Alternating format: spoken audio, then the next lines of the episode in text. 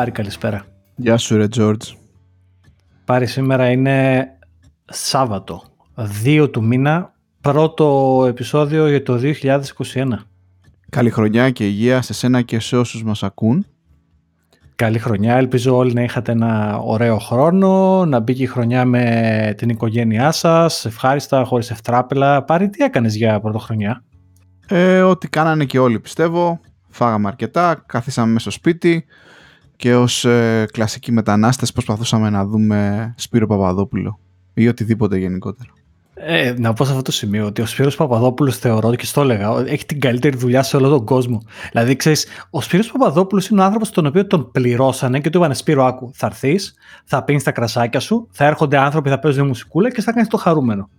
Ένα, ένα μικρό disclaimer είναι ότι ε, δεν, δεν είμαι απόλυτα οπαδός γενικότερα των μουσικών επιλογών της εκπομπής αλλά μερικές φορές ίσως τέτοιες ε, μέρες ε, ε, όλο νιώθεις ότι ξέρεις θες να βάλεις να δεις λίγο από ελληνικό celebrity star system και γενικότερα το συμφέρτο.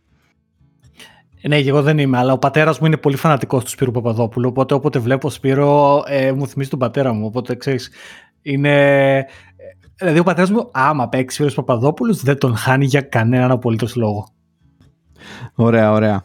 Να πούμε εδώ ότι είναι Δευτέρα είναι εργάσιμη και αυτό όσο να είναι μας επηρεάζει λίγο. Θυμάμαι έτσι πριν δύο εβδομάδες που ήμασταν χαρούμενοι, που είχαμε δύο εβδομάδες μπροστά μας. Τις φάγαμε βέβαια. Αλλά τι να κάνεις, Δευτέρα με ροκαματάκι. Ε, ελπίζω να μην ακούγεται πολύ περίληπο ο Πάρης, αλλά γενικά εγώ θεωρώ ότι όλοι είμαστε στην ίδια μοίρα. Από Δευτέρα ο μεγάλος πληθυσμός θα αρχίσει να πηγαίνει για δουλειά και είναι όλοι σε φάση «Ω Χριστέ μου, πάλι τα ίδια». ε, εντάξει, το μόνο παρήγορο είναι ότι όλοι είμαστε στην ίδια βάρκα σε αυτό το, σε αυτό το κομμάτι, οπότε εντάξει. Ναι, ναι, ναι, ακριβώς. ακριβώς. Ε, ένα θέμα που θα ήθελα έτσι λίγο να συζητήσουμε, το έχουμε πει, και κάποια στιγμή έχω στο μυαλό μου να ίσως να καταφέρουμε να φέρουμε και έναν guest σε αυτό. μια μικρή παρένθεση, ευχαριστούμε όσους ακούνε και όσους και αφήνουν και comment ε, στις προηγούμενες ε, εκπομπές, ιδιαίτερα στις guest εκπομπές. Ε, θα ήθελα έτσι λίγο να συζητήσουμε για το μέλλον της εργασίας. Μάλλον για τους ευσεβείς πόθους που έχουμε εγώ και εσύ και νομίζω πολύ εκεί έξω. Τώρα θα και στο Twitter πρωτοχρονιά για το που θα, ποιο είναι το μέλλον του remote working το οποίο μας ήρθε με τον COVID, ίσως το μόνο καλό πράγμα που ήρθε με τον COVID και αν αυτό το πράγμα μπορεί να συνεχίσει. Ας ανοίξουμε μια συζήτηση, George. Ε, κοίταξε, αυτό είναι πάρα πολύ ωραίο θέμα και η αλήθεια είναι ότι και το είπες και συμφωνώ μαζί σου 100% είναι απορίας άξιο πώς θα καταφέρεις να γυρίσεις πίσω ας πούμε στο γραφείο αν ήταν να γυρίσει πίσω στο γραφείο. Δηλαδή, εγώ προσωπικά μετά από έναν χρόνο εμπειρίας στο σπίτι μου, έχω φτιάξει το γραφείο, έχω φτιάξει το χώρο, το δωμάτιο. Ε, δεν μπορεί να συγκριθεί αυτή η εμπειρία με την εμπειρία του γραφείου και επίσης εγώ πιάνω τον εαυτό μου να είμαι πολύ πιο productive. Δεν είναι μόνο ότι έχω ηρεμία, ότι μπορώ να περάσω παραπάνω χρόνο με την κοπέλα μου, όπως και εσύ με τη γυναίκα σου, όπως είπες, να κάνω τα χόμπι μου. Φέτος, ας πούμε, έτρεξα το 2020 έτρεξα 1100 χιλιόμετρα. Δηλαδή είναι πάρα πολλά χιλιόμετρα μόνο και μόνο γιατί ήμουν σπίτι και μπορούσα να το κάνω. Ενώ με τη δουλειά δεν θα μπορούσα να κάνω αυτά τα πράγματα, αυτά τα χόμπι μου. Ναι, είμαι τυχερός στα 5 πλάς χρόνια Λονδίνο. Το commuting δεν το έχω ζήσει αρκετά εξαιτίας ε, επιλογών σε, σε εργασιακούς χώρους που ήταν κοντά στο σπίτι ή σπίτι κοντά στην εργασία, ανάλογα όπως το πάρει ο καθένας.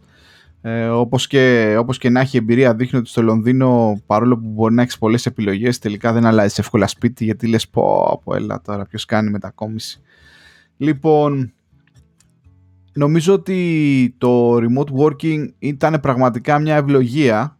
Ε, εγώ θα το πάω και ένα βήμα παραπέρα για ανθρώπους σαν και εμένα που να σου πω την αλήθεια ποτέ δεν ήμουν σούπερ οπαδός του, της κουλτούρας του γραφείου.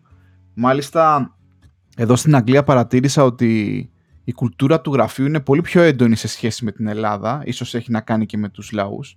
Ή και έχει το... να, κάνει, έχει να ναι. κάνει και με αυτό που στην Ελλάδα δεν το έχουμε τις μπύρες. Δηλαδή δεν ξέρω στην, στην Αγγλία αυτό που συμβαίνει και πιο παλιά συνέβαινε περισσότερο είναι ότι πάει η ώρα 5-5.30 και είναι όλοι ε, πάμε σε μπύρες. Και πάνε και κάθεται ο κόσμος έξω από τις pub όρθιος και πίνουν μπύρες πολύ socially και είναι ένα, ή ήταν τουλάχιστον ένα πολύ μεγάλο κομμάτι του bonding experience μεταξύ των, ε, των, ε, των διαφόρων ανθρώπων που δουλεύουν σε μια ομάδα. Το οποίο στην Ελλάδα εγώ δεν έχω δουλέψει, οπότε πάρε διόρθωσέ με. Δεν θεωρώ όμως ότι είναι τόσο σύνηθες. Νομίζω ότι ο κόσμος φεύγει, πάει σπίτι του.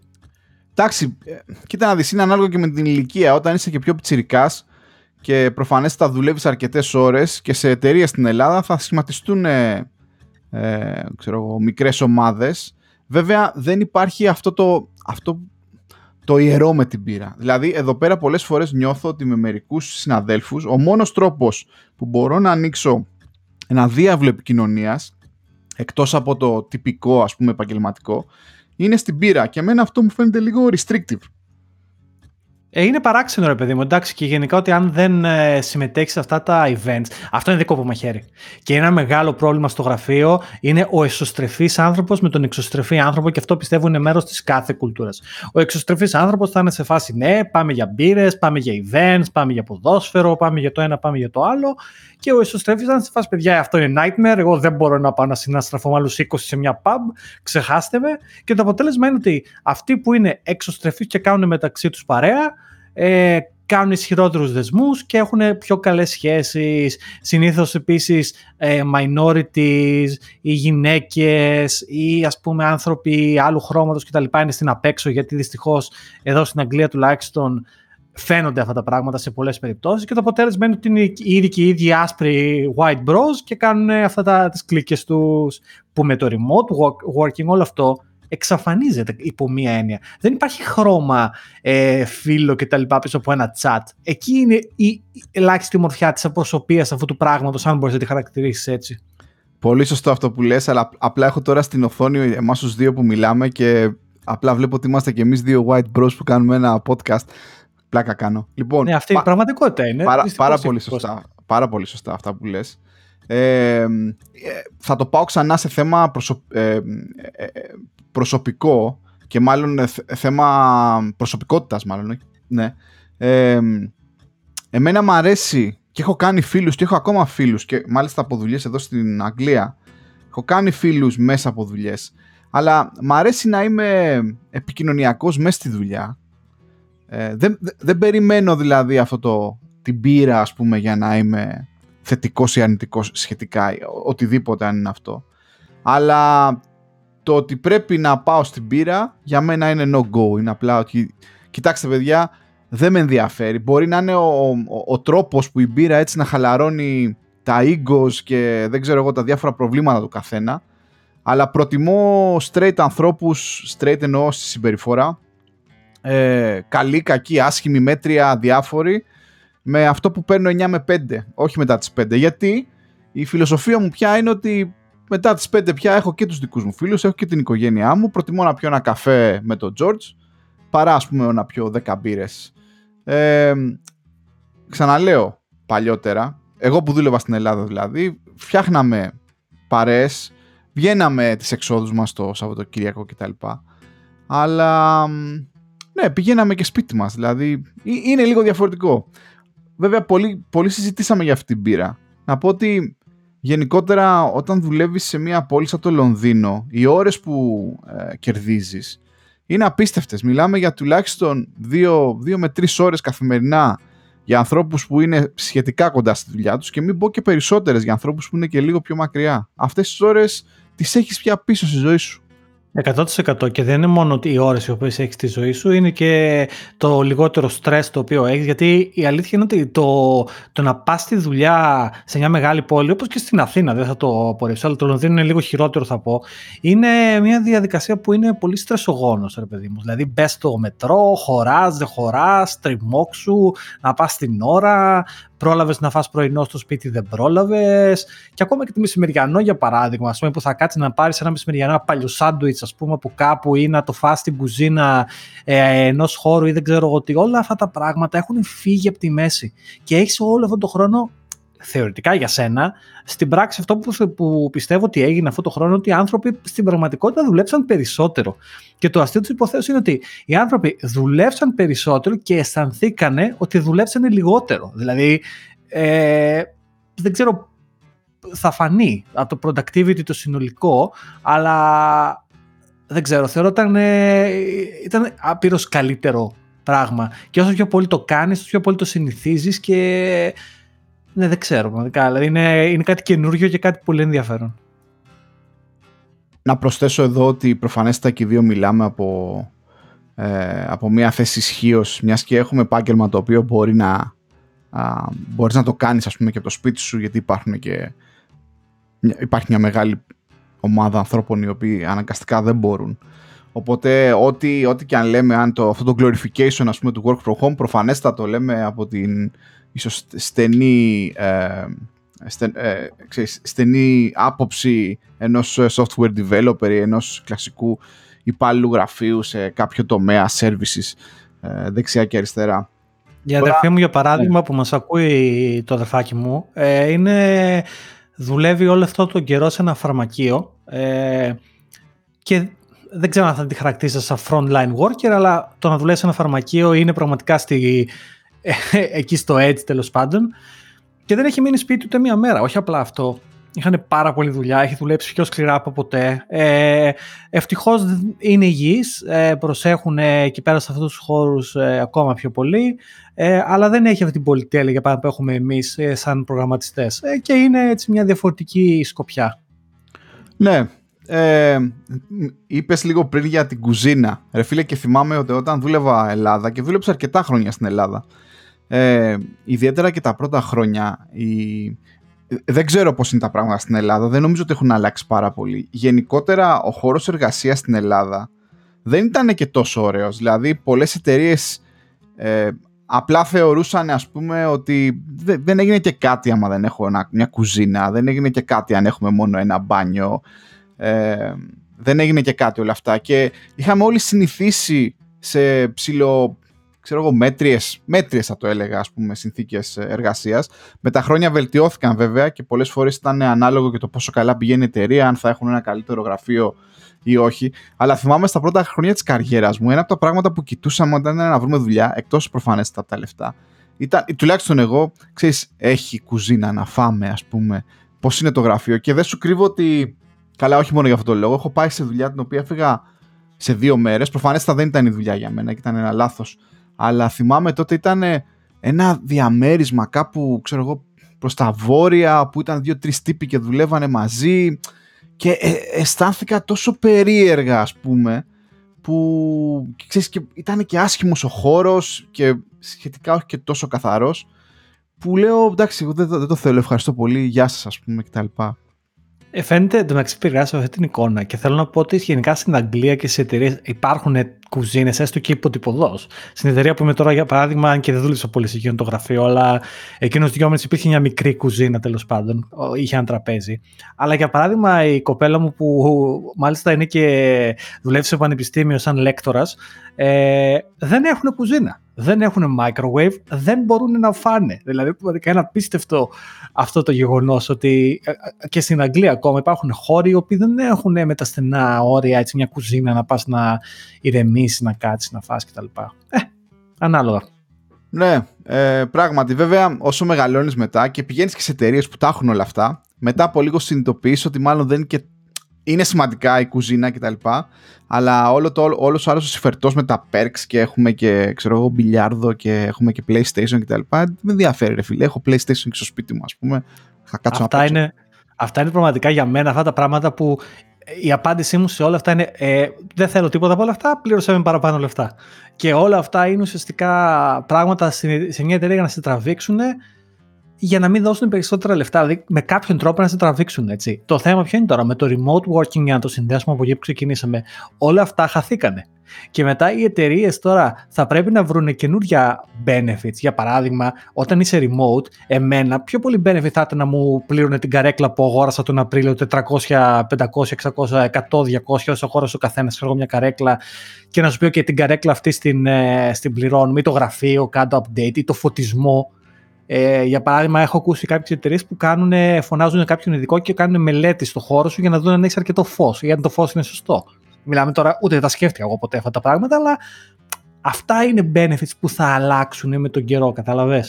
Έτσι θεωρώ. Ναι, εντάξει, τώρα δεν, δεν έχω τόσο μεγάλα expectations, να σου πω την αλήθεια, να έρθουν να τσεκάρουν το τέτοιο και ε, για κάποιο λόγο, ίσως από παραξενιά δικιά μου, ε, εδώ και πάρα πολλά χρόνια έχω επιλέξει γενικότερα να παίρνω πράγματα, ε, μάλλον έπαιρνα πράγματα και τα έφερα στη δουλειά, γιατί αισθανόμουν λίγο awkward να ζητάω πράγματα, ε, γιατί ίσως δεν μ' άρεσε να παρακαλάω.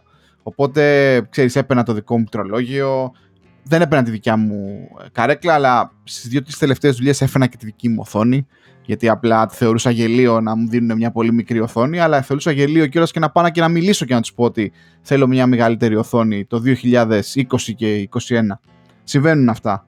Και ήταν φοβερό δηλαδή να έχεις εταιρείες να σου δίνουν ως προγραμματιστή, να σου δίνουν μια πολύ μικρή οθόνη, αλλά να σου πουλάνε σαν πέρκο ότι ξέρω εγώ, σου δίνουμε αυγά και φρούτα και δεν ξέρω.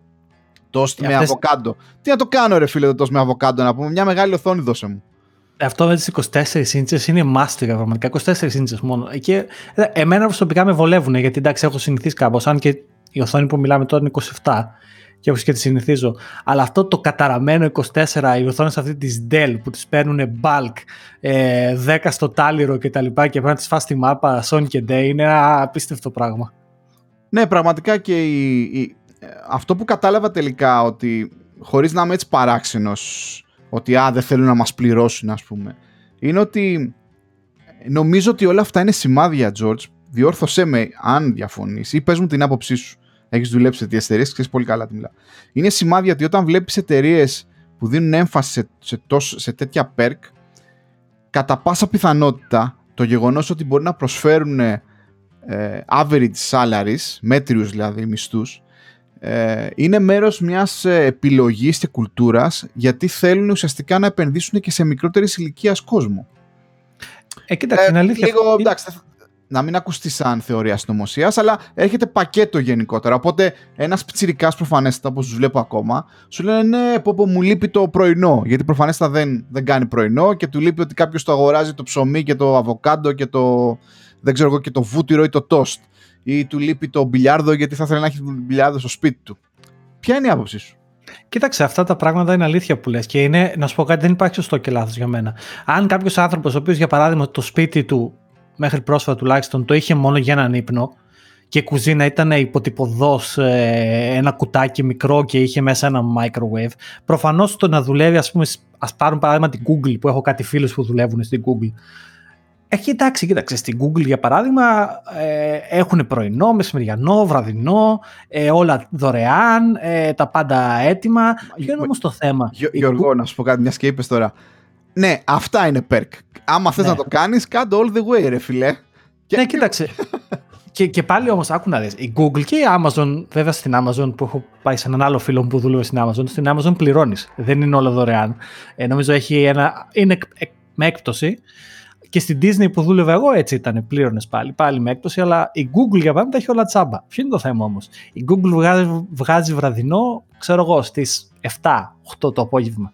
Οπότε τι σου λέει η Google, θες δωρεάν βραδινό, βεβαίως. Δούλεψε δύο ώρες ακόμα. Οπότε στην ουσία του πράγματος τα πληρώνεσαι αυτά. Ενώ έχω για παράδειγμα άλλους φίλους που δουλεύουν σε τράπεζες, που είναι ξέρω εγώ στο front desk της τράπεζας και τα λοιπά που κάνουν sales και δεν ξέρω εγώ τι, και πληρώνονται έναν σκασμό λεφτά. Πάρα πολλά λεφτά. Ξέρεις τι benefit έχουν αυτή την τράπεζα; Κανένα. Ούτε φαΐ, ούτε καν στυλούς και μολύβια. Η τράπεζα είναι στη φάση να μια οθόνη, να ένα πληκτρολόγιο, να ένας υπολογιστής, πάρε και ένα σώρο λεφτά, αϊ παράτα μας. Και εντάξει να σου πω κάτι, είναι άλλες, άλλες στρατηγικές αυτές και είναι άλλο κοινό που δουλεύει στο μεν και άλλο κοινό που δουλεύει στο δε. Δεν υπάρχει στο και λάθος. Ναι, και γι' αυτό δεν δε σου κρύβω ότι από εδώ και πέρα μέρος του οποιοδήποτε job search όποτε και όταν γίνει για μένα θα είναι το πόσο remote friendly ε, θα είναι η εταιρεία. Και όσο πιο remote τόσο καλύτερα. Γιατί νομίζω ότι τουλάχιστον εμένα μου ταιριάζει πάρα πολύ αυτό το πράγμα. Επίσης με, με διευκολύνει πάρα πολύ να αποφύγω και awkward στιγμές με τα office politics τα οποία δεν είναι και το πιο δυνατό μου σημείο. Ξέρεις κάτι, εγώ αυτά να σου πω την πραγματικότητα θεωρώ θέματα που θα ψηλοληθούν σχετικά εύκολα. Για εμένα το μεγάλο ερωτηματικό είναι τι θα γίνει με νομικά θέματα και ακόμα δε περισσότερο με θέματα όσο αφορά την εφορία της κάθε χώρας. Δηλαδή, θεωρώ ότι αυτό που θα γίνει με το πιο remote είναι, θα είναι πιο περίπλοκη η διαδικασία των φόρων. Ας πούμε το παράδειγμα ότι εγώ δουλεύω σε μια βρετανική εταιρεία, αλλά η μόνιμη κατοικία μου αποφάσισα να είναι στη Λαμία. Ωραία. Το ερώτημα είναι ποιο. Εγώ τώρα θα πληρώνομαι από την βρετανική εταιρεία σε λίρες, οκ, τα λεφτά θα πρέπει να μεταφέρω στην Ελλάδα. Προφανώς η TransferWise είναι μονόδρομος σε αυτό το θέμα. Δεν είναι πρόβλημα ευτυχώς γιατί υπάρχουν αυτές οι υπηρεσίες. Το μεγάλο μου ερώτημα είναι, εγώ τους φόρους μου πού θα τους πληρώνω; Θα πληρώνομαι σαν ΠΕΗ για παράδειγμα στη Βρετανία και θα πληρώνω το National Insurance και μετά τα λεφτά που θα είναι στην Ελλάδα, τι φόρο θα πληρώνω; Θα, θα υπάρχει το double taxation treaty για παράδειγμα; Ή γιατί, μιλάω για τη Βρετανία και γιατί περι, είναι περίπλοκα τα πράγματα με τον Brexit, αλλά και σε χώρες εντός Ευρώπης, στη Γερμανία. Άμα εγώ δουλεύω στο Βερολίνο και μένω στην Ελλάδα, για παράδειγμα, ε, εκεί θα δημιουργηθεί ένα τόσο περίπλοκο, ε, μια περίπλοκη κατάσταση που αφενός η ελληνική κυβέρνηση το έχει πάρει γραμμή ότι θα συμβεί αυτό και έχουν κάνει τώρα αυτή τη φοροελάφρυνση αλλά πλην της κυβερνητικής ε, αυτής πρωτοβουλίας τέλος πάντων θα υπάρξουν θεωρώ και αρκετές ευκαιρίες για εταιρείες ε, ε, με tax advisors ας πούμε και τα λοιπά, οι οποίοι θα πρέπει να αναλαμβάνουν ε, τέτοιου είδους global ε, tax ε, σκηνικά. Και αυτά είναι πολύπλοκα. Υπάρχουν κάποιες πολύ λίγες εταιρείες που κάνουν αυτό το πράγμα, αλλά είναι πανάκριβες. Γιατί ο, ο κόσμος με τον οποίο δουλεύουν αυτή τη στιγμή δεν είναι απλοί άνθρωποι πλέον. Μέχρι πέρυσι θεωρητικά ήταν πλούσιοι άνθρωποι οι οποίοι είχαν πάρα πολύ περιουσία κτλ. κτλ. Οπότε αυτό είναι κάτι που εμένα προσωπικά με προβληματίζει, όχι όλα αυτά που λέμε τα benefits και όλα αυτά. Ναι, ε, περιέγραψες βέβαια έναν κόσμο που θεωρώ δύο ταχυτήτων, όπου θα ξεκινήσει από εδώ και πέρα, ή τουλάχιστον μετά την, ε, μετά, μετά την όποια λύση μπορεί να έρθει με τον COVID. Ε, εσύ, ο πρώτος δρόμος που περιέγραψες εσύ είναι το hardcore, ας πούμε, 100% remote, global remote. Υπάρχουν εταιρείες αυτή τη στιγμή που το κάνουν, αλλά είναι φτιαγμένες έτσι από την αρχή, δηλαδή έχουν καταφέρει και έχουν λύσει και αυτά τους τα θέματα ή πληρώνουν το κάτι έξτρα τους συνήθως ε, και οι άνθρωποι τους οποίους προσλαμβάνουν είναι συνήθως με αυτό που λέμε μπλοκάκι στην χώρα τους, δηλαδή παρέχουν υπηρεσίες και κάπως ε, πληρώνονται και από την ε, μαμά εταιρεία. Τώρα, εγώ θεωρώ ότι θα υπάρξουν πολλές, πολλά κύματα αλλαγών στην άλλη ταχύτητα που λέει ότι ζούμε στην Αγγλία, όπως σωστά είπες, Τώρα πια είμαστε στην, ε, στο Ηνωμένο Βασίλειο, δεν είμαστε καν μέρος της Ευρωπαϊκής Ένωσης. Είμαστε Ευρωπα... Ευρωπαίοι πολίτες, αλλά όχι σε χώρα της Ευρωπαϊκής Ένωσης. Θεωρώ το remote working από εταιρείες της Αγγλίας στην υπόλοιπη Ευρώπη, αν δεν λυθεί νομικά, θα είναι πάρα πολύ δύσκολο τουλάχιστον και αυτή την αρχή. Όπως και να έχει. Λοιπόν, η άλλη ταχύτητα την οποία μιλάω είναι για εταιρείες που είτε είναι στην Ελλάδα, είτε είναι στην Αγγλία, οποιαδήποτε χώρα, να γίνουν οι ίδιες σιγά σιγά remote friendly. Δηλαδή, το established του, το establishment του τρεις φορές την εβδομάδα από το σπίτι ή τέσσερις φορές την εβδομάδα από το σπίτι. Αυτό θα είναι για μένα μια επανάσταση και θα ήθελα να το δω ή τουλάχιστον θα διάλεγα με μια εταιρεία για κάτι τέτοιο και θα λυπόμουν πάρα πολύ και το ξέρω ότι θα συμβεί βέβαια, γιατί δεν είμαι τόσο αισιόδοξο ότι μετά από ένα χρόνο όταν τελειώσει όλη αυτή η τρέλα θα έχεις πάλι κάποιον ας πούμε χαμογελαστό να σου πει ε, ναι εδώ στο, στο γραφείο έχουμε και μπιλιάρδο στα τέτοια μου. Γίνα πίσω.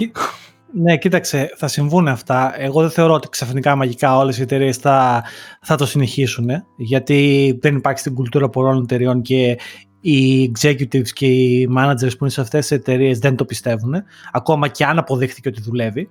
Ε, οπότε δεν έχω αυταπάτες. Ε, αλλά αυτό που είμαι σίγουρος ότι θα συμβεί και εκεί μόνο στηρίζομαι είναι ότι αυτό που έλεγε μια ταινία Money Talks ε, και όσο αφορά το χρηματικό η εταιρεία γλιτώνει πάρα πολλά λεφτά τόσο στα, στο κόστος του, του real estate, δηλαδή το, του, του, του γραφείου και πόσα γραφεία μπορεί να χωρέσει ένα πάτωμα, αλλά και σε όλα αυτά τα benefits τα οποία περιγράψαμε και κοστίζουν.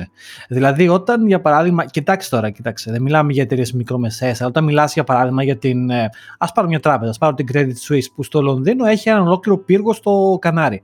Και στα καλά, ας πούμε, χρόνια μέχρι το 16, ξέρω εγώ, αυτός ο πύργος ήταν σχεδόν γεμάτος. Και ψάχνανε δεύτερο κτίριο και τρίτο κτίριο. Αυτά είναι τεράστια κόστη. Τα οποία η τράπεζα σου λέει: Άκου να δεις. Με μαθηματικά απλά. Αν εγώ σας λέω δύο φορές την εβδομάδα υποχρεωτικά δουλέψω το σπίτι, εγώ ξαφνικά γλίτωσα ένα κτίριο.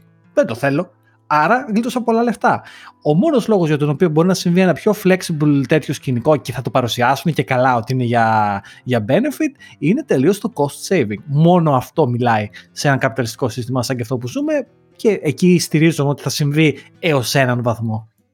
Ως εργαζόμενος κιόλας να πω ότι στο μέλλον οποιαδήποτε προσφορά για δουλειά θα δεχόμουν να διάλεγα μια δουλειά που θα μου έλεγε ξέρεις τι θα πάρεις 5 και 10 χιλιάρικα λιγότερα στον τελικό σου μισθό αλλά θα είμαστε όλη τη βδομάδα remote από μια που θα έλεγε πάρε 5 χιλιάρικα ή 10 χιλιάρικα παραπάνω από το να είσαι ξέρω εγώ μία φορά στο σπίτι. Είμαι διατεθειμένος να κάνω μια τέτοια αλλαγή. Ίσως και για παραπάνω λεφτά. Ε, κοίταξε να σου πω κάτι και ειδικά όσο μεγαλώνεις και έχεις οικογένεια και θε να είσαι με τα παιδιά σου κτλ. Αυτά τα πράγματα είναι αυτονόητα. Αυτό είναι benefit που θες στα 40 σου, ξέρω εγώ. Στα, κοίταξε, στα 20 να σου πω την αλήθεια, μάλλον θες να είσαι κοντά στο κέντρο, μάλλον θες να είσαι κοντά στην pub, μάλλον θες να γνωρίσεις κόσμο κτλ. κτλ. Στα 40 σου μάλλον όχι. Ε, ή τέλος πάντων όχι με την ίδια συχνότητα όπως όταν ήσουν 20. Ναι, ωραία. Για να δούμε λοιπόν πώς θα πάει όλη, όλη αυτή η φάση από τη νέα χρονιά. Εγώ θεωρώ σίγουρο ότι και το 21 θα μας πάει κάπως έτσι, μιας και βλέπω ότι γενικότερα η όλη κατάσταση με τους εμβολιασμούς παγκόσμια ακόμα είναι στα πρώτα της βήματα. Θα πάρει αρκετό καιρό και καθώς εμβολιαζόμαστε με το καλό θα συνεχίσουμε να έχουμε προβλήματα. Άρα βλέπω και το 21 να, να πηγαίνει σε μεγάλο βαθμό κάπως έτσι. Θα μου κάνει μεγάλη εντύπωση αν γυρίσει αντίθετα. Ας μην έχουμε αυταπάτες. Δεν πρόκειται μαγικά τα πράγματα να πάνε ε, να, να χτυπήσει κάποιος τα δάχτυλά του και να γίνουν όλα τέλεια. Δεν είναι. Θα, αυτό είναι μια δικασία που θα την πάμε χρόνια.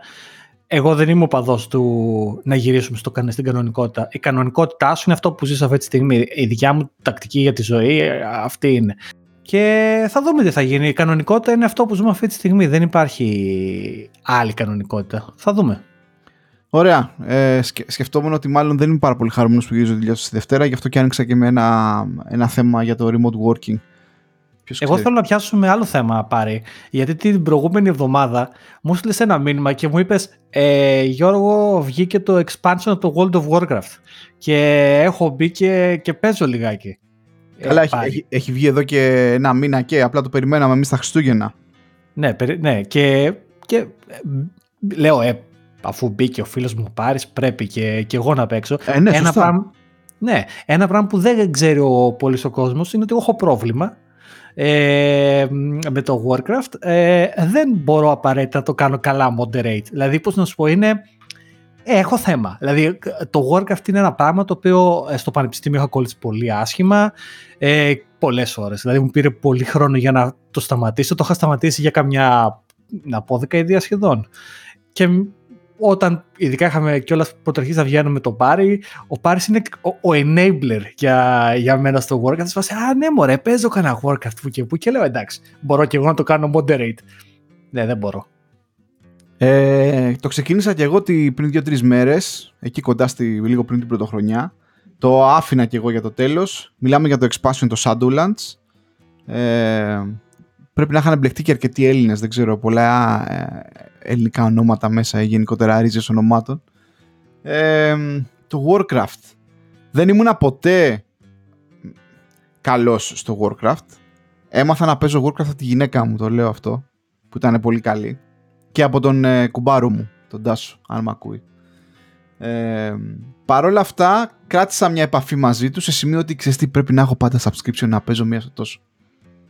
Ναι, εγώ το είχα σταματήσει το Warcraft. Ούτε και εγώ είμαι καλός, να πω την αλήθεια. Αλλά εμένα μου αρέσει πάρα πολύ στο Warcraft το storytelling που έχουν. Δηλαδή, αν ένα πράγμα εμένα μου αρέσει πάρα πολύ σε αυτό το παιχνίδι είναι το lore που λένε, δηλαδή η ιστορία που έχει το Warcraft από πίσω του. Και επίσης το γεγονός ότι ο φίλος μου ο Βασίλης, δεν ξέρω αν μας ακούει, ε, με είχε βάλει στα κόλπα στο πρώτο έτος του Πανεπιστημίου με το Warcraft 3 παίζαμε εκεί πέρα Warcraft 3 και μετά όταν είχε βγει τότε το World of Warcraft στο, στην beta στην αρχή που παίζαμε και μετά όταν βγήκε κανονικά ε, είχαμε καταστραφεί όλοι μαζί συνολικά είμαστε μια παρέα ξέρω εγώ 10-20 άτομα ήταν φανταστικό. Μπαίναμε, παίζαμε, ήμασταν σε ένα guild όλοι μαζί παίζαμε raid να, ο Ragnarus τότε και η Onyxia τα πρώτα bosses δεν ξέρω κανένας μας ακούει τα ξέρει τι λέω τώρα τέλος πάντων.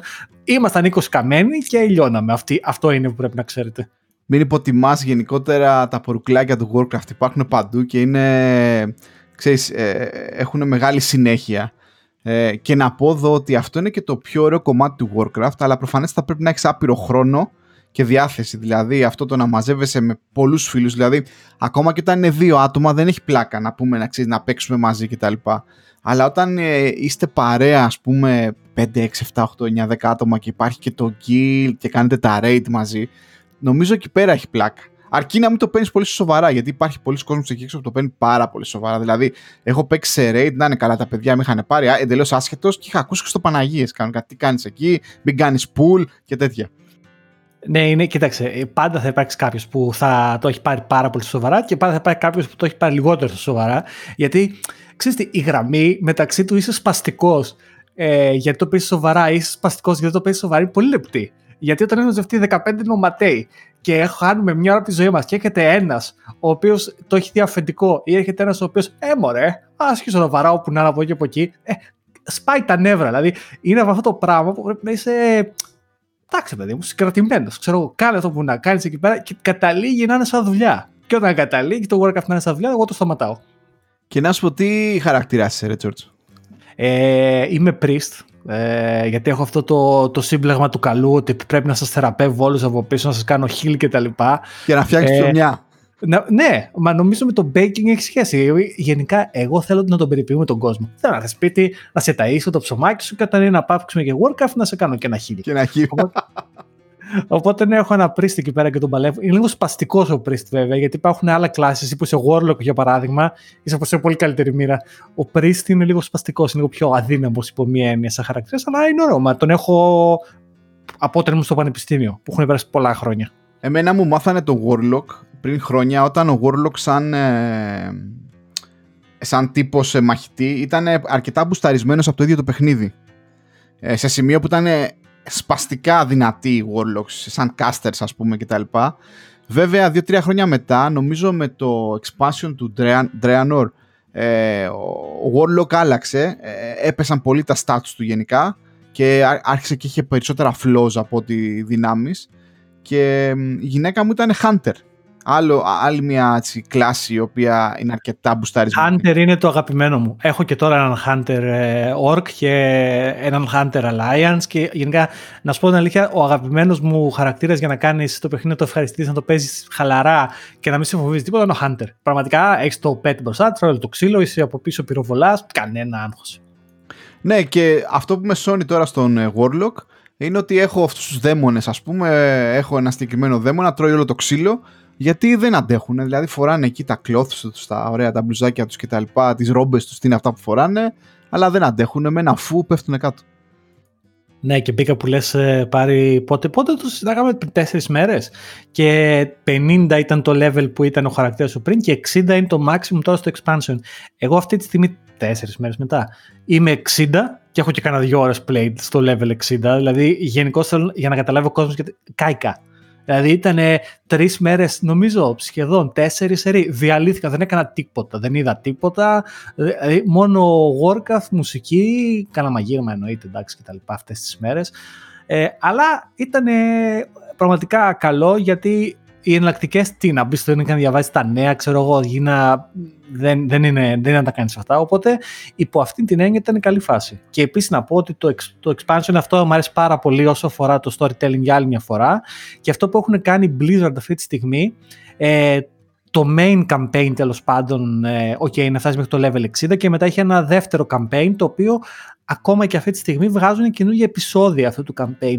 Υπό μία έννοια η Blizzard έχει πάρει και έχει παντρέψει το gaming με σαν να λέμε μια σειρά. Οπότε είναι, είναι πολύ ενδιαφέρον αυτό που κάνουν. Δηλαδή την επόμενη εβδομάδα θα βγαίνει καινούργιο επεισόδιο του campaign ας πούμε, και θα πας να κάνεις το quest και θα το παίξεις και ε, είναι μάστορες για να σε κρατάνε εκεί κολλημένο.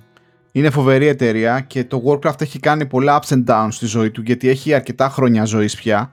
Ε, τα τελευταία πέντε, πέντε χρόνια έχει σημειώσει μια θεαματική πτώση μιας και το φανατικό του κοινό θεωρούσε ότι πια δεν ήταν ε, ε, τόσο ενδιαφέρον. Διάβαζα προχθές ότι το τελευταίο expansion, το Shadowlands, έκανε λέει ρεκόρ σε πωλήσεις νέων licenses και ότι η στρατηγική της ε, Blizzard ήταν να φέρει, να αλλάξει κάπως το παιχνίδι. Νομίζω έχει γίνει λίγο πιο linear η ιστορία, έχει γίνει πολύ πιο φιλικό σε newcomers. Γιατί ακόμα και για μένα τον casual παίχτη που έμπαινα μία στο τόσο, κάποια στιγμή δεν ξέρω αν το έχετε νιώσει. Βέβαια, μπορεί να ακούνε και πορουκλάκια τώρα έτσι και να γελάσουν. Εγώ ένιωθα χαμένος. Άπαξ και χάσω τη ροή του campaign και με αφήσεις κάπου σε μια περιοχή και δεν ξέρω ποιο quest να πάρω, πού πρέπει να πάω να βρω κάποιον για να συνεχίσει το campaign quest και να λεβελάρω. Κάπου εκεί χάνομαι, ξέρω εγώ θα παίξω ένα-δύο quest που βρίσκω μπροστά μου και μετά απλά θα το σταματήσω. Και τώρα, ξέρεις, είμαι σε φάση που το campaign quest το έχω πάνω-πάνω εκεί πέρα και προσπαθώ να το κάνω, να μην χάσω, γιατί άμα χάσω, μάλλον άμα χάσω τη ροή, ξέρω ότι δεν θα παίξω. Ναι, είναι, κοίταξε, και έχει και τα side quests, τα οποία είναι πάρα πολύ ωραία. Έχει μικρές ιστορίες, παράλληλες με την, ε, με την, με την κεντρική ιστορία, τα οποία και αυτά είναι πολύ ενδιαφέρον και είναι, βλέπεις ότι είναι προσεγμένες δουλειές. Δηλαδή έχουν πάρει ένα, ένα, ένα μικρό story, ας πούμε, και το, και το δουλεύουν και γενικά είναι πάρα πάρα πολύ ωραία έτσι, ε, δομημένο το παιχνίδι, αλλά καταλαβαίνω αυτό που λες, γιατί ουσιαστικά στα προηγούμενα expansions του Warcraft, αν τελείωνε το, το main storyline, η μόνη σου επιλογή μετά από εκεί και κάτω ήταν να αρχίσεις να πηγαίνεις στα instances και να σκοτώνεις bosses και τα λοιπά. Ε, και εκεί γίνεται δουλειά, είναι αυτό που λέγαμε πριν. Ε, είναι λίγο σπαστικό. Αλλά ναι, τέλος πάντων. Το παίξαμε αυτό πολύ ωραίο, παίζουμε ακόμα. Δεν ξέρω πόσοι από εσάς παίζετε. Γράψτε μας κανένα σχόλιο αν είστε στο Warcraft. Καλά, και εγώ μόλις τελειώσουμε τώρα, επειδή είναι το τελευταίο Σαββατοκύριακο, θα μπω γιατί είμαι level 56. Οπότε να κάνω ό,τι μπορώ πριν ξεκινήσει το μέρο καματάκι. Εντάξει, άντε πάρει. Έχεις ακόμα 4 λιβελάκια για να, για να πας παρακάτω. έτσι, έτσι, έτσι. Εντάξει, μικρό επεισοδιάκι αυτό, διότι δεν γίνανε και πολλά πράγματα. Νομίζω περιγράψαμε γιατί δεν γίνανε πολλά πράγματα. Είναι ο συνδυασμός μεταξύ του, του ότι ξεκινάμε δουλειά τη Δευτέρα, το Warcraft ενδιάμεσα και πολύ φαΐ πάρει. Δεν ξέρω για εσάς. Εμείς φάγαμε πολύ φαΐ. Ε, νομίζω είναι τα πράγματα λίγο υποτονικά και ήσυχα υπό μία έννοια. Ε, ναι, ε, έχω κάποια άλλα θεματάκια που θα ήθελα να πούμε, αλλά ίσως θα μπορούσαμε να τα κρατήσουμε για την ε, επόμενη φορά. Να πούμε ότι σήμερα δοκιμάζουμε μια νέα υπηρεσία ε, για να κάνουμε record το podcast γιατί πολλοί μας ρώτησαν γενικά για το, για το tooling και να πούμε ότι έχουμε βάλει και μια σελίδούλα τώρα στο πολύ απλό μας blog για το τι χρησιμοποιούμε ο καθένας, τα μικρόφωνά μας και γενικότερα ποια προγράμματα, αλλά μπορούμε να το πούμε και τώρα. Ε, μέχρι πρώτη χρησιμοποιούμε την υπηρεσία Zencaster, την οποία ήταν, την ήξερε ο Γιώργος, εγώ δεν την ήξερα. Και ο Γιώργος μόλις μου ανακάλυψε κάτι το οποίο εγώ δεν, δεν είχα συνειδητοποιήσει, ότι το Zencaster είναι τώρα εξαιτίας του COVID, ας πούμε, είναι δωρεάν. Αλλά κανονικά δεν είναι έτσι. Ε, αυτές οι υπηρεσίες γενικά ότι είναι στο cloud, παιδιά, δεν είναι δωρεάν και δεν είναι και φθηνό επίσης. Ε, το Zencaster κοστίζει ε, κανονικά εκτός COVID ε, το Pro license, έχει κάποια διάφορα, τέλος πάντων το Pro νομίζω είναι το πιο κοντινό σε αυτό που βολεύει εμάς, είναι γύρω στα 18 το μήνα, δολάρια αυτά. Ε, και τώρα αυτό που κάνουμε είναι δοκιμάζουμε ένα παρεμφερές app, το οποίο κάνει σχεδόν την ίδια δουλειά, αλλά έχω διάβασα reviews ότι είναι καλύτερο συνολικά και να σου πω, εγώ είμαι θετικός ε, και λέγεται Squadcast. Και ποια είναι η διαφορά τώρα; Ε, μία από τις διαφορές, πολλές είναι διαφορές, αλλά μία διαφορά που θα πω εγώ αυτή τη στιγμή. Εγώ με τον Μπάρι κάναμε το εξής. Ανοίγαμε ένα Google Meet ε, στα δεξιά, εγώ το στα δεξιά τέλος πάντων, και βλέπαμε τις φάτσες μας ο ένας με τον άλλον. Το κάναμε mute αυτό και στα αριστερά μετά ανοίγαμε ένα άλλο tab τέλος πάντων και είχαμε το Zencaster και έκανε την ηχογράφηση. Τώρα αυτό εδώ το πραγματάκι το Squadcast τα έχει όλα σε ένα. Δηλαδή βλέπω εγώ τον Πάρη, ο Πάρης βλέπει εμένα, μιλάμε κανονικά, ουσιαστικά σαν το Zoom τέλος πάντων, αλλά κάνει record τον ήχο και τον ήχο τον κάνει σε high quality, οπότε να μας πείτε αν μας ακούτε καλύτερα ή όχι. Και γενικά φαίνεται να είναι λίγο πιο δουλεμένο. Δεν είμαστε σίγουροι αν θα συνεχίσουμε να δουλεύουμε με αυτό. Είναι, θα δοκιμάσουμε ένα-δύο επεισοδιάκια να κάνουμε, ε, να το μάθουμε κτλ. κτλ αλλά προς το παρόν φαίνεται να είναι ok. Ε, όταν τελειώσει το ηχογράφηση είτε από το Squadcast είτε από το Zencaster ουσιαστικά το παραγόμενο είναι ένα WAV αρχείο, ένα MP3 μετά αυτά μπαίνουν σε, σε μια άλλη υπηρεσία που λέγεται Soundtrap. Αυτή είναι δωρεάν για την ώρα και αυτή. Ε, όπου ουσιαστικά είναι για όσους ενδιαφέρονται είναι σαν ένα GarageBand ε, στο cloud. Τρέχεις στον, ε, στο browser σου και ουσιαστικά ρίχνουμε εκεί τα streams με τη φωνή μας. Υπάρχει το intro, το outro και κάποιες μουσικές χαλί που έχω βρει και μέσα σε ξέρω, μισή ώρα το podcast είναι έτοιμο σαν ένα mp3 και μετά το ανεβάζουμε στο SoundCloud που εντάξει, νομίζω μας έχει λύσει τα χέρια. Γενικώς. Νομίζω το πιο, το πιο robust, το πιο σίγουρο, το πιο καλό πράγμα από όλα αυτά που σας περιγράφουμε και δεν θα αλλάξει νομίζω στο κοντινό μέλλον με τίποτα είναι το SoundCloud. Δηλαδή το SoundCloud είναι μια υπηρεσία που ουσιαστικά το γεγονός ότι μπορούμε και κάνουμε το podcast με αυτή τη συχνότητα που το κάνουμε χωρίς να ζοριζόμαστε εν μέρει οφείλεται στο SoundCloud, εν μέρει οφείλεται σε αυτό το άλλο το application που είπε ο Πάρης, πώς το έπεσε ρε όλο το ξεχνάω. Soundtrap. Soundtrap, πολύ ωραίο. Ε, τα κάνει όλα μπαμπαμ, βάζει τις μουσικούλες του κτλ. κτλ. Ε, έχουν βελτιωθεί τα πράγματα από άψη ταχύτητα σίγουρα. Και στο προηγούμενο επεισόδιο που κάναμε το θέμα και ο Θέμος μας έλεγε αυτό, ότι, γιατί και ο Θέμος είχε podcast, ότι είναι πολύ γρήγορο το turnaround από τη στιγμή που θα κάνουμε το recording μέχρι ξέρεις, που θα βγει το επεισόδιο. Και φυσικά όταν ξεκινάς να κάνεις podcasting και μάλιστα θες να το συνεχίσεις, το κάναμε έτσι κι εμείς οι δύο, ε, έχει μεγάλη διαφορά να έχεις καλό μικρόφωνο. Ε, είναι απλά και για τον ίδιο τον ακροατή είναι καλύτερο να έχεις ένα σωστό μικρόφωνο από το να μιλάς, ξέρω εγώ, από τα ακουστικά του iPhone ή οτιδήποτε. Σίγουρα κάνει μεγάλη διαφορά η ποιότητα του ήχου. Υπάρχουν πράγματα τα οποία ε, όσο θα συνεχίσουμε να το κάνουμε θα τα βελτιώνουμε. Για παράδειγμα, το επόμενο βήμα που θα ήθελα να δοκιμάσω είναι να πάρω ένα ένα σαν αφρό αυτό που έχουν στα στούντιο που κάνει ουσιαστικά shield γύρω από το μικρόφωνο, χωρίς να χρειάζεται να κάνεις όλο το δωμάτιο. Ουσιαστικά το στείνεις απάνω στο γραφείο και τη λύγει από πίσω το μικρόφωνο, οπότε η φωνή σου ακούγεται καλύτερα χωρίς να χτυπάει στα αντικείμενα που είναι από πίσω. Στη δικιά μου την περίπτωση η οθόνη, για παράδειγμα, ή κτλ.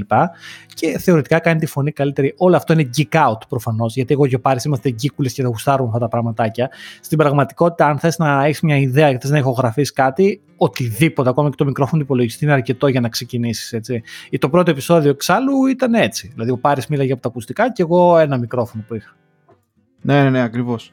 Αυτά λοιπόν για όσους ε, είχαν ερωτήσει τι χρησιμοποιούμε και τον εξοπλισμό. Να πούμε τα μικρόφωνα τα έχουμε πει ξανά. Εγώ έχω ένα Blue Yeti Pro και εσύ ένα audio κάτι; Audio Technica είναι κλασικό. AT2020 ε, λέγεται. Είναι, από, από τις αρχές του 2000 είναι μαγικό. Τα μικρόφωνα σαν ε, ε, τεχνολογίες δεν πολύ αλλάζουν. Δηλαδή, σιγά το innovation που έχουν τώρα τα μικρόφωνα, ειδικά αυτά τα κλασικά τα XLR με το μεγάλο το, το, το, το καλώδιο τέλος πάντων που έχω εγώ, δεν, δεν, δεν αλλάζουν αυτά τα πράγματα. Είναι όπως οι ενισχυτές για παράδειγμα για... Ναι, ok. Okay. Υπάρχουν κάποιες μικρές αλλαγές, αλλά στη βάση τους ας πούμε τα ίδια πράγματα. Και μιας και μιλήσαμε για podcast, να πω ότι βλέπω από τα στατιστικά του podcast ότι πολλά από τα λίγα, μάλλον τα λίγα επεισόδια που έχουμε με guest έχουν κατά μέσο όρο πολύ περισσότερες ε, ε, ξέρω, κατεβάσματα, ακούσματα από τα άλλα δύο, οπότε φαίνεται ότι μάλλον είναι ένα κόλπο το οποίο δουλεύει. Ε, και βασικά και δεν νομίζω ότι είναι κόλπο καν. Νομίζω ότι ο κόσμος ενδιαφέρεται να ακούσει ενδιαφέρον, ε, ενδιαφέροντες ανθρώπους, διαφορετικούς ανθρώπους, να ακούσει την ιστορία τους. Νομίζω γενικά, και το συζητάγαμε κιόλας ε, στο τέλος του προηγούμενου podcast με το θέμα, και λέγαμε ότι γενικά εγώ το πιστεύω και πιστεύω και ο Πάρης το ίδιο, ότι δεν νομίζω ότι ο κόσμος θέλει να ακούσει τώρα από εμάς, εσείς που μας ακούτε. Δεν νομίζω ότι θέλετε να ακούσετε τώρα αναμασιμένα τα νέα που τα έχετε διαβάσει. Είμαι σίγουρος ότι περνάτε τόσο χρόνο μπροστά στην οθόνη που τα έχετε διαβάσει όλα τα νέα. Δηλαδή δεν θέλουμε εμείς να έρθουμε εδώ και α πούμε ναι, γεια σας ε, σήμερα σε άλλα νέα. Τα ξέρετε αυτά.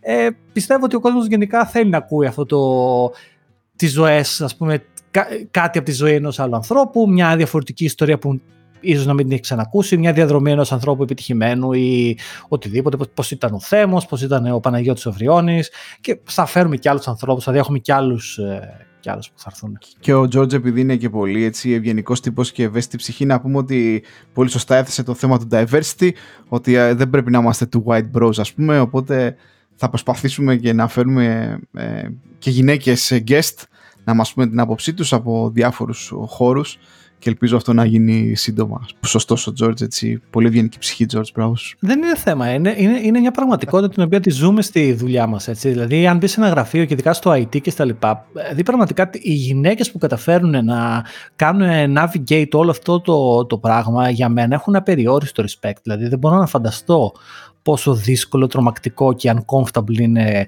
να δουλεύεις σε έναν τόσο ένα χώρο που είναι dominated με άντρες και εντάξει είναι θα ήθελα να το συζητήσουμε με κάποιες γυναίκες και έχουμε όντως κάποιους ανθρώπους ε, στο μυαλό μας με τους οποίους θα ελπίζω σε, σε επεισόδια τα επόμενα να τους ακούσετε. Ωραία. Έχω μια τελευταία ερώτηση geek out. Θα έβγαινα και στο Twitter να, να ρωτήσω εσένα πρώτα. Λοιπόν, και εγώ και η γυναίκα μου έχουμε ακουστικά της Apple. Τα AirPods. Ωραία, πρόσεξε τώρα. Ο καθένας έχει από ένα ζευγάρι. Ε, εγώ μετά από 6 μήνες πήρα και τα Pro, τα οποία είμαι αρκετά ευχαριστημένος. Για τα απλά όμως, είμαστε και οι δύο αρκετά ενοχλημένοι γιατί μετά από μήνες ε, η μπαταρία τους έχει ξεφτυλιστεί. Αυτό είναι ενδιαφέρον, τα έχω, τα έχω και εγώ τα απλά. Δεν πήρα τα Pro, να πω την αλήθεια, γιατί η αλήθεια είναι η σχέση μου με τα ακουστικά είναι περίεργη. Δηλαδή, αυτή τη στιγμή φοράω κάποια Sennheiser τα οποία τα έχω, audio, συγγνώμη, κάποια audio technica, ε, ε, MX50. Είναι κάτι κλασικά τέλος πάντων audio τέκνικα, τα οποία είναι φανταστικά. Και τα έχω συνδεδεμένα με ένα εξωτερικό DAC λέγεται, Digital to Audio Converter τέλος πάντων, το οποίο είναι σαν εξωτερική κάρτα ήχου υπό μία έννοια. Ε, και η ποιότητα του ήχου που παίρνω από αυτό το setup που έχω είναι φανταστική είναι φανταστική. Δηλαδή σε σημείο που δεν έχει νόημα για μένα να πάρω ακουστικά της ε, Apple που να είναι πολύ ακριβά ή π.χ. τα καινούργια που έβγαλε η Apple, πώς τα λένε αυτά τα... Ναι, δεν ξέρω και εγώ Pro Max. Ξέρω ναι, Pro Ultra Max. Εντάξει, ε, αυτά είναι πραγματικά πολύ ακριβά. Πραγματικά. Ναι, και, πραγμα... ναι, έχω, έχω κάποιους συνδυασμού τώρα. Τέλος πάντων, δεν θέλω να πάμε εκεί.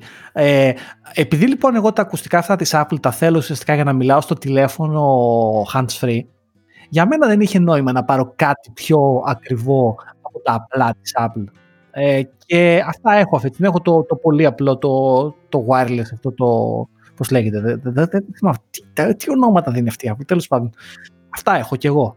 Η μπαταρία, να σου πω την αλήθεια, ξέρω. Γενικά δεν ήμουν ποτέ ευχαριστημένος με την μπαταρία ιδιαίτερα. Να πω. Δηλαδή, νομίζω ότι αυτό πρέπει να το.